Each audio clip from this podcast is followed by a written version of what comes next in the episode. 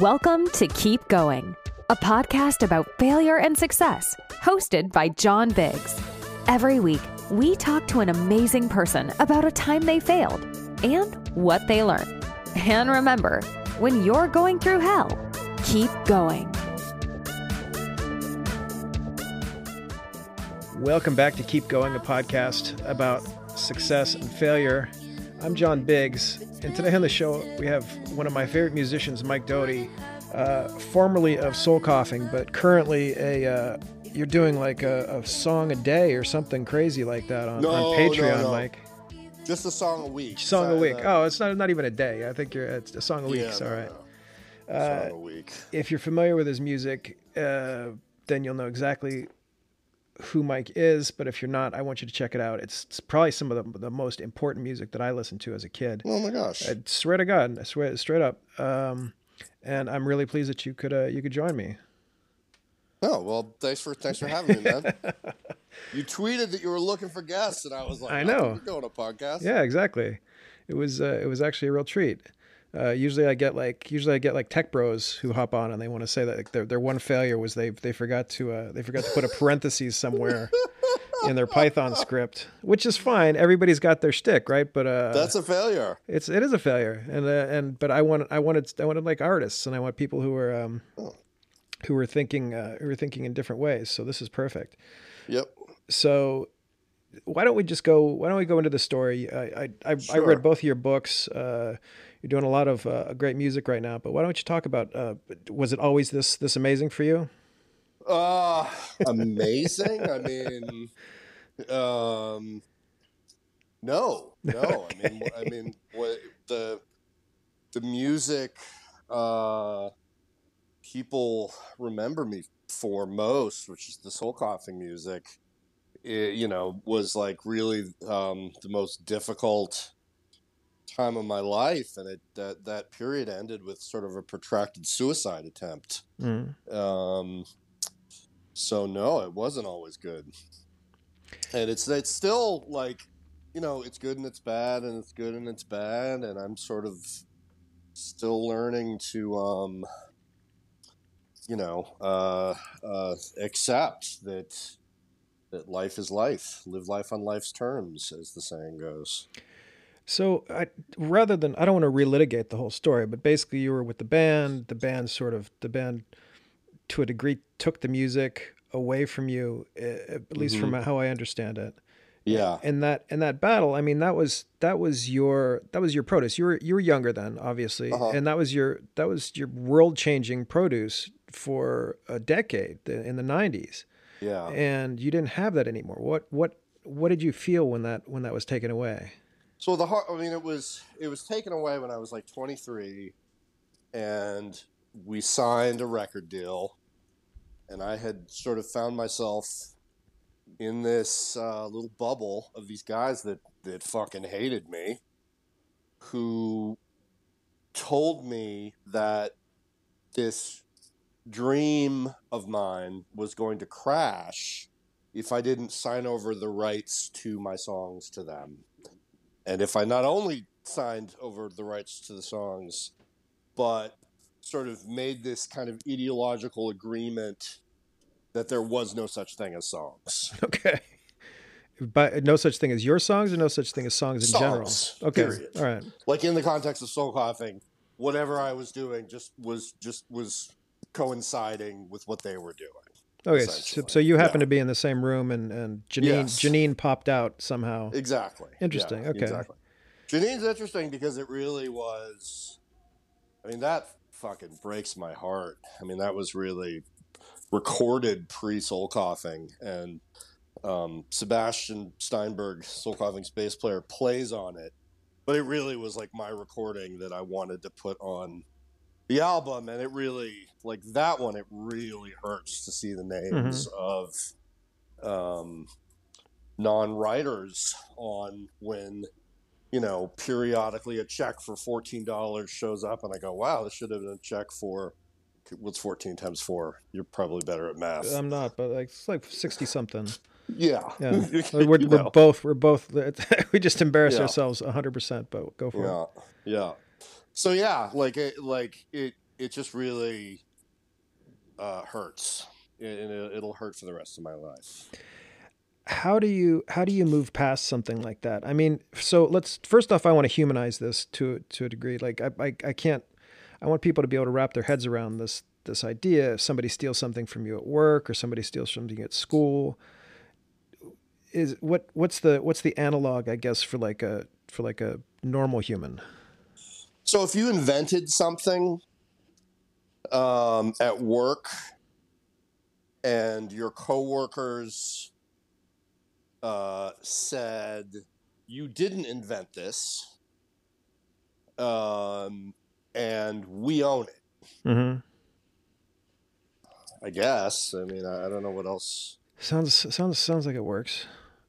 And then what did you have to do to to move past that and also this is your music this is this is your livelihood this is your career and how did you get the impetus and the inspiration to keep writing um i mean i keep i keep writing and making records because it's just my identity you mm-hmm. know it's just it's just who i am i wouldn't um I, I, I don't think I would ever stop. You know, I mean, I, th- I think um, it's it's just it's just a, a function of of what I am as a human being. It's just to create work. Mm-hmm. I think that's an that's an interesting uh, point. I think the the idea that you, as Mike Doughty, are going to be constantly creating music. You're also going to be writing. Uh, you're a you're a columnist. Uh, you're a journalist. I guess a reviewer. I suppose yeah. for a number of years. But mm-hmm. that that impetus to keep going, what what drives that? Is that is that something internal to you? Did you train yourself in high school or something like that just to want to keep doing it? That is a really good question. I mean, there's a there's a great Marc Maron quote um, that he he said, "I'm not so much following my dreams as being dragged by them across a rocky landscape." and you know, I I don't know. You know, like I I I don't have any other job. I've done I've done a lot, so I uh, don't have another job. Um, you know, I don't have kids, not married. Um, you know, like I like I don't think my life would be feasible if I um, if I had a family. Mm-hmm. Um, but uh, yeah, I, I, I don't know. I mean, it's just it's just a just drives who I am. And was was there ever a moment when you said, "Okay, well, screw this. These guys, these guys messed with me so much that there's no there's no value in going back to this." Was there ever a moment when it was going to be Mike, Mike Doughty, accountant? when it uh, uh, wait like in what in what, in what at, at, at, like, was was there ever a moment when you're like okay i'm going back to school for i don't know uh, HVAC repair or something. Oh, oh, well, um, kind of no. I mean, I, I, I don't. Um, I, I mean, what, what else am I gonna do? Like, like you know, like what, I'm 52 years old. What mm-hmm. am I mm-hmm. gonna do? But even let's let's say let's say 25, right? Let's say let's say a couple years after that after that mess. Um, 25. No, well, it was uh, it was 30 mm-hmm. when it ended. Okay. Um, which, of course, when you're 30, it feels way older than you actually are. Yep. Um, but uh, no, I never. I mean, I I had you know certainly have been deeply dispirited, but um, I don't think I really have the option of giving up, and I want to somehow say that in a way that doesn't sound like you know a tech bro hustle culture mm-hmm.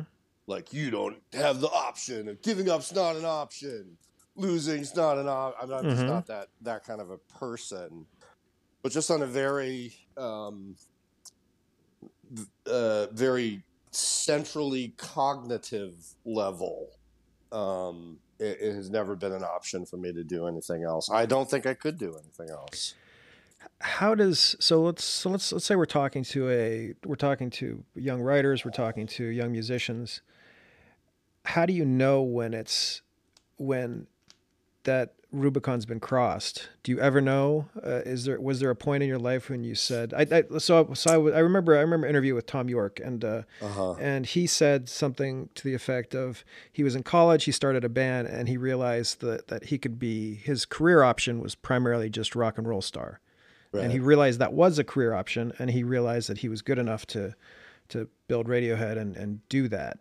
Was there a moment when you felt that, or is it just a slow accretion? And I'm thinking myself as a writer, for example. I never, I kind of told myself I was, I was going to be a writer. I kind of forced the issue when I went to Uh-huh. college. Right. Um, but was was there ever a moment when you said, "Hey, this specific version of me is what I'm going to share with the world for the rest of my life"? Well, I mean, I never thought I was going to be successful.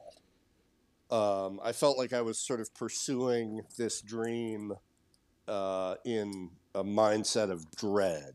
hmm You know, like I like I, I, I remember making lists of record companies and seeing, you know, like how can I find the address and how can I send them a tape and how can I put together.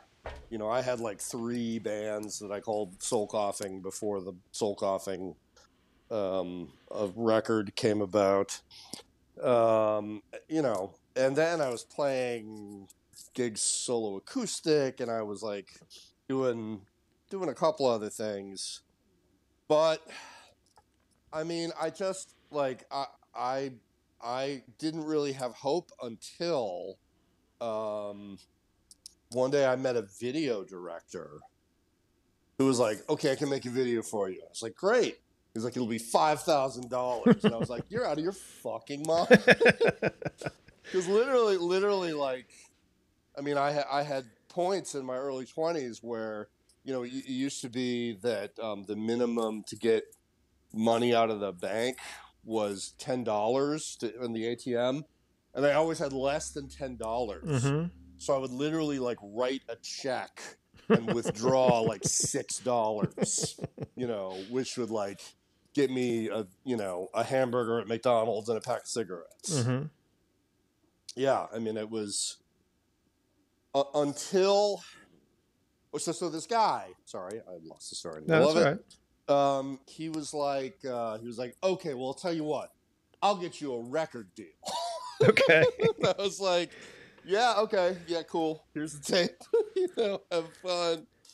And he was just, I don't, I don't know what happened to this guy, but he just started calling up record labels and being like, Soul Coughing is the greatest band in New York City, and they're Mhm. going to be, and just you know whatever kind of bullshit rap he gave people. And then a bunch of record companies showed up to a gig. Hmm. Uh, yeah, and um, so you know, I guess part of my advice is meet a hustler.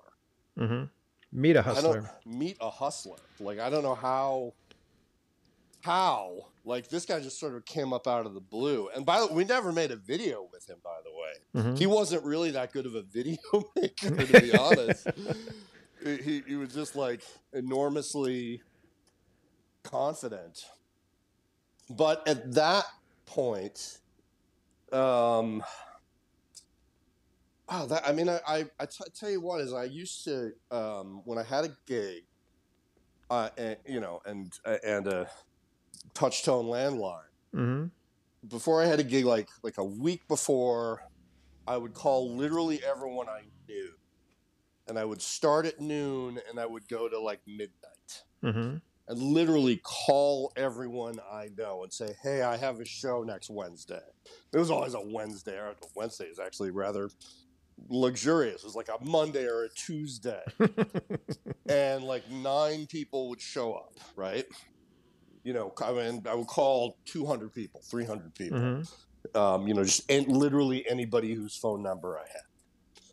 It wasn't like, you know, a pizza delivery number, like literally. And I probably called them too. yeah, you could have gotten like four guys to go at Yeah, once. exactly. So, and then one day, had a gig, and I was like, you know what? To hell with this. I'm not calling anybody. Hmm. I don't care. Like, it's like, I'm done. I don't want to do this. And 55 people came to the show. Wow. And it's like that number.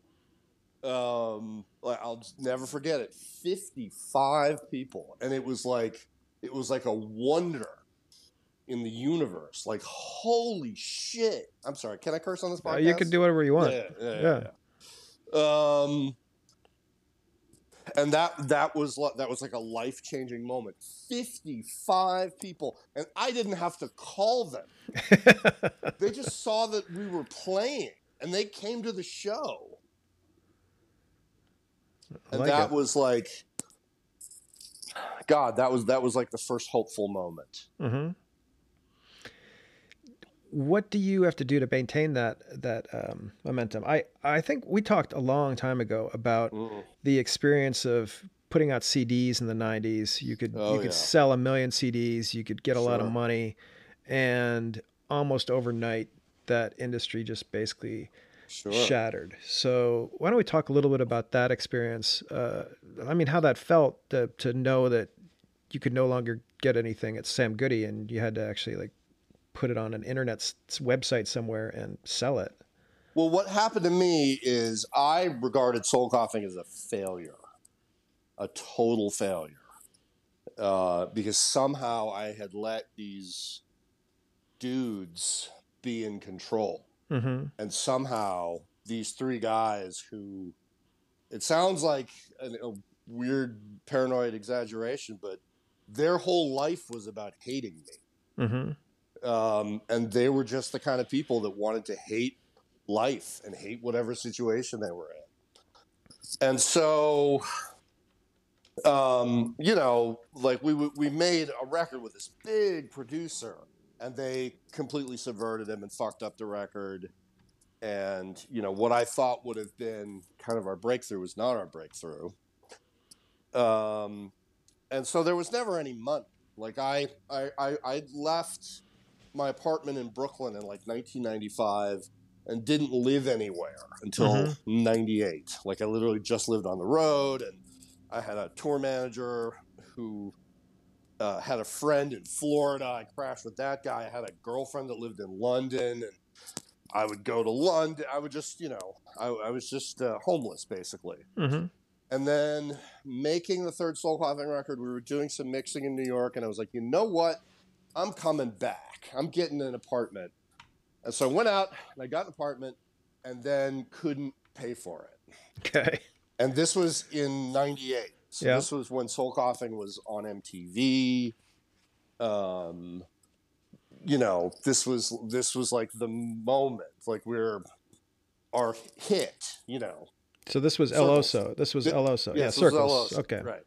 So at that moment, I could not pay thirteen fifty a month Mm. for a uh, kind of Well, in um, '98, that was pretty. Thirteen fifty a month is, was even Yeah. pretty high. yeah, yeah, yeah. yeah. Should have should have hit Williamsburg or something. I know. I was on Rivington Street. It was Yeah. very hopeful. Ah, Um, so yeah, so I couldn't. I, I mean, I, I couldn't afford rent. Period. You know.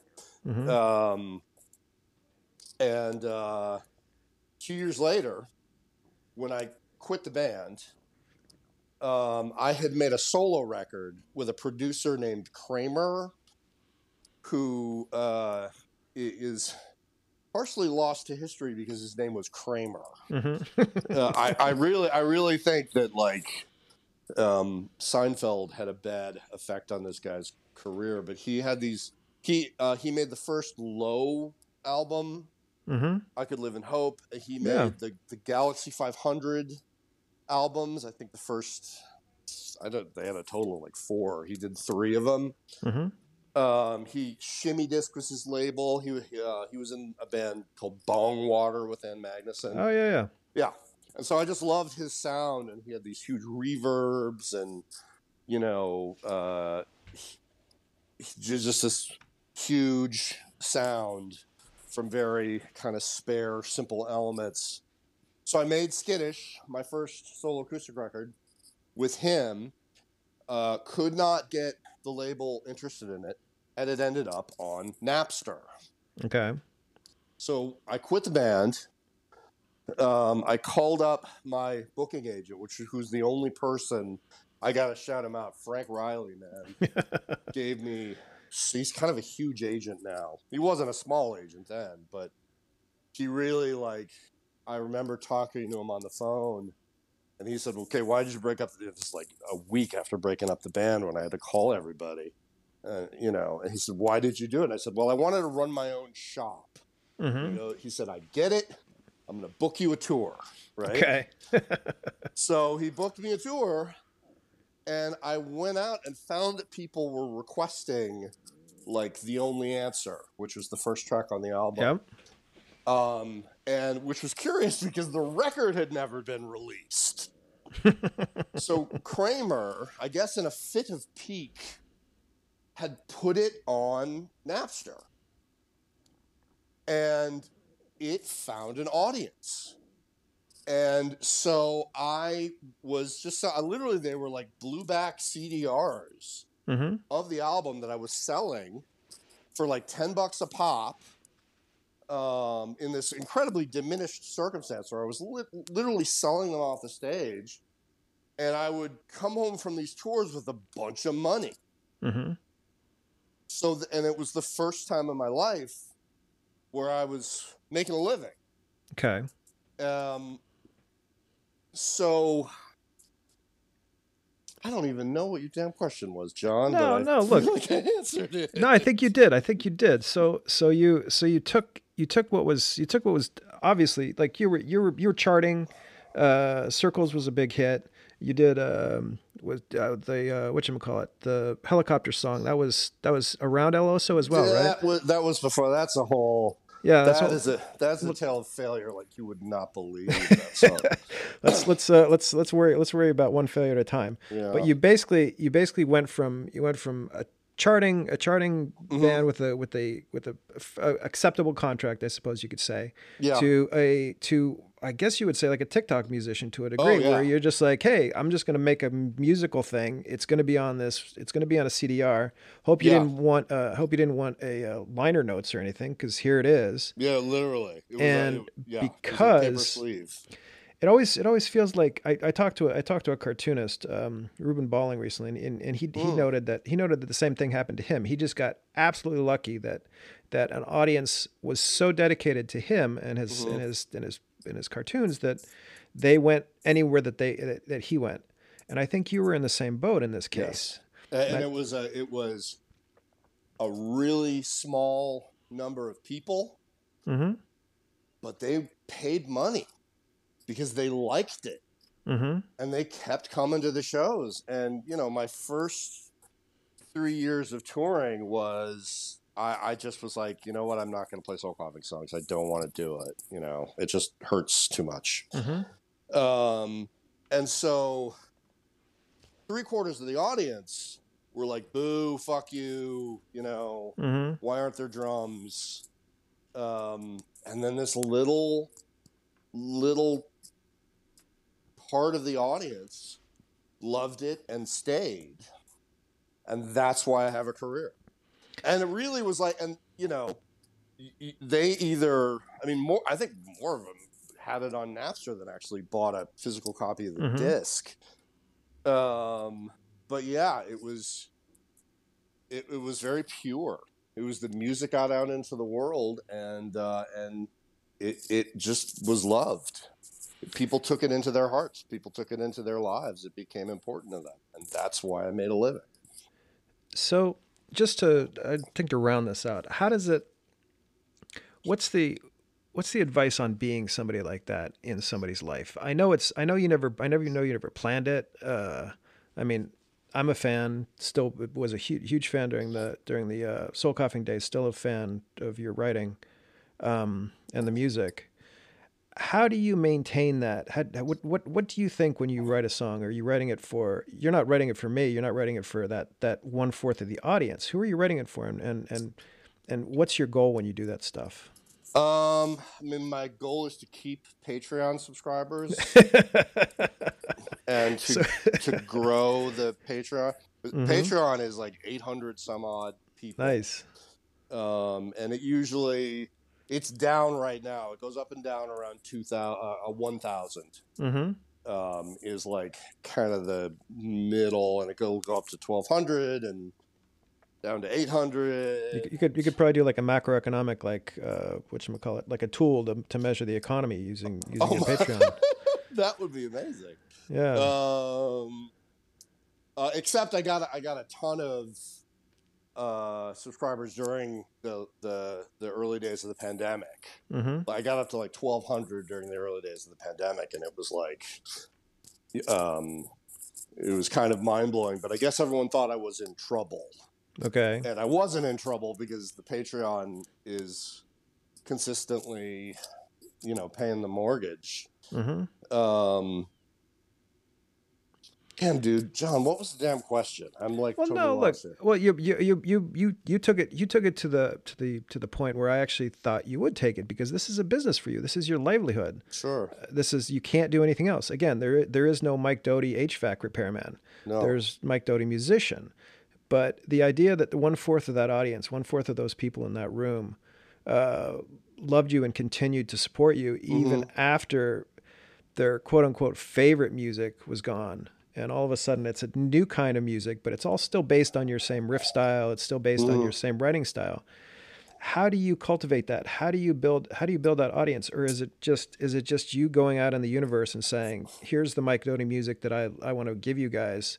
If you like it, enjoy it. If you don't, do you ever have any sort of sort of um, do you ever tell yourself I have to write something to to please a certain certain uh, contingent?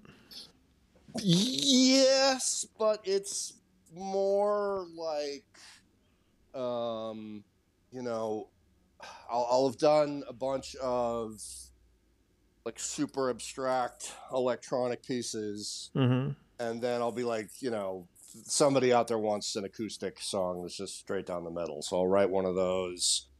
And then if I write too many of those, I'll be like, you know what, I need to do some super abstract electronic explorations for the people that, that want those. Mm-hmm. Um, so yeah, I definitely, I definitely think about the audience. I mean, I try and get to a state where, um, you know, so the in music, your art form tends to be your ego. Mm-hmm. Um, whereas you know your your job is not to make something that people love, but to be you. And I, th- I think that's really bad for Mm-hmm. for your brain and for music. You know, like, um, so I try to think. I mean, you know, like there's not. I'm not going to be Drake. So I'm not thinking like this is going to be a huge hit. The kids are Mhm. going to love this, but I do think I do think like I'm a listener. What do I what do I like? What am I going to cherish? Cuz uh, for me as a listener, I I'm a very questing listener. I I get on Spotify every week, listen to everything on the release radar, Mm-hmm. listen to everything on the Rap Caviar playlist, listen to everything on all new indie, go through like what's the uh there's there's a, a, a, a like a deep house new releases playlist. I go through all that stuff. Oh wow. So I, I go and I spend hours and hours doing it and I, I just sort of forward it to about the 30 second mark, listen to the end of a verse into a chorus, and know, know immediately whether or not I love it. Wow. And so every week I do this hundreds of songs, and I'll get like four songs that I love, right? And at the end of the year, I'll have like 20 songs that I really, really love, like really, really cherish, that really move me. And so I'm trying to write one of those Okay. you know, like um, there's a song on uh, on um, Golden Delicious Mm-hmm. called "Like a Luminous Girl," Yep. and there's a woman who uh, she actually worked at Apple, which is really interesting um, because she got me a super deep discount on a MacBook Air Oh, nice. back in the day. Yeah, it was really, it was really, really nice. But she had loved that song, and then she went through chemotherapy. Mm-hmm. and she so she made that the title of her blog that she you know this was like 2008 or whatever Yep. um, about her experience of, of chemo and this is one song she absolutely absolutely loved was so important to her and so i want to f- write a song like that that gets to the person who needs it Excellent. And and if you keep doing that, there's no failures essentially. well i mean i don't know i mean uh, I don't think so. Yeah, I I uh um I again I don't know what else I could do with my life. Like li- Mhm. literally, you know, if Patreon and I'm I'm scared about Patreon because I'm I rely on this company to exist, and I I, I you know I am just terrified of I I know the CEO. I'll go yell at Jack if he screws you. So, dude, uh, dude, tell tell Jack to guard his core business. Yep. You know, like he's in Silicon Valley. I know. Uh, he, is he- He used to be a he used to be a he's he was a he was a musician. I think he still is. I know, Uh, I know. Pomplamoose. Yeah, yeah, But every week that guy goes to a cocktail party yeah. where somebody goes, "Oh, dude, you're not in the compression space. oh, you're not in the NFT maximalization, Mm, amortization, blah blah blah space." And I know that everybody in that little, you know, uh, you know, teapot mhm. is is like looking at each other, going, "Oh, I should get into the NFT space," and you know, Yep. um, so I just like, please, Patreon, guard your this core business you have with your life because there's musicians who rely on it, you know, in a big way and in a small way. mhm. But like, they sent out they sent out an email like two years ago that was like. This year, there's going to be big, big, big changes. Big, big, big things are coming to Patreon. Big, big, big. And I was like, no, no, no, no, no, no, no. He just uh, no, don't. Please don't. Please, like just give me a box to put a credit card number into, and, and exactly. that's about it. Exactly. And I, you know, if they, um, you know, if they biffed, uh, I'd have to start from scratch, and start starting from scratch on that means not paying my mortgage Mhm. for a month or for two months. So, like, Jack, please tell Jack that whatever he does, like, put this core business in a lockbox. Okay. I'll, I'll, I'll get Jack on the podcast next week, and we'll I'll, I'll Please, yell at him. please. Yeah. Mike, this has been amazing. Uh, it was it was wide reaching. I think we went I think we went through multiple levels of, uh, of failure and success, and uh, and it was actually really beautiful. I'm Oh. really glad we got to have this uh, have this chat. Well, thanks, John. I really appreciate it. Um, you know, I'll see you on the Twitter. Yeah, exactly. I'm John Biggs. This is Keep Going, a podcast about failure and success. We will see you next week. Thanks so much for tuning in to this episode of Keep Going. If you're enjoying the show, please feel free to rate, subscribe, and leave a review wherever you listen to your podcasts. This helps others find the show, and we greatly appreciate it. Thanks again for listening. And remember, when you're going through hell, keep going.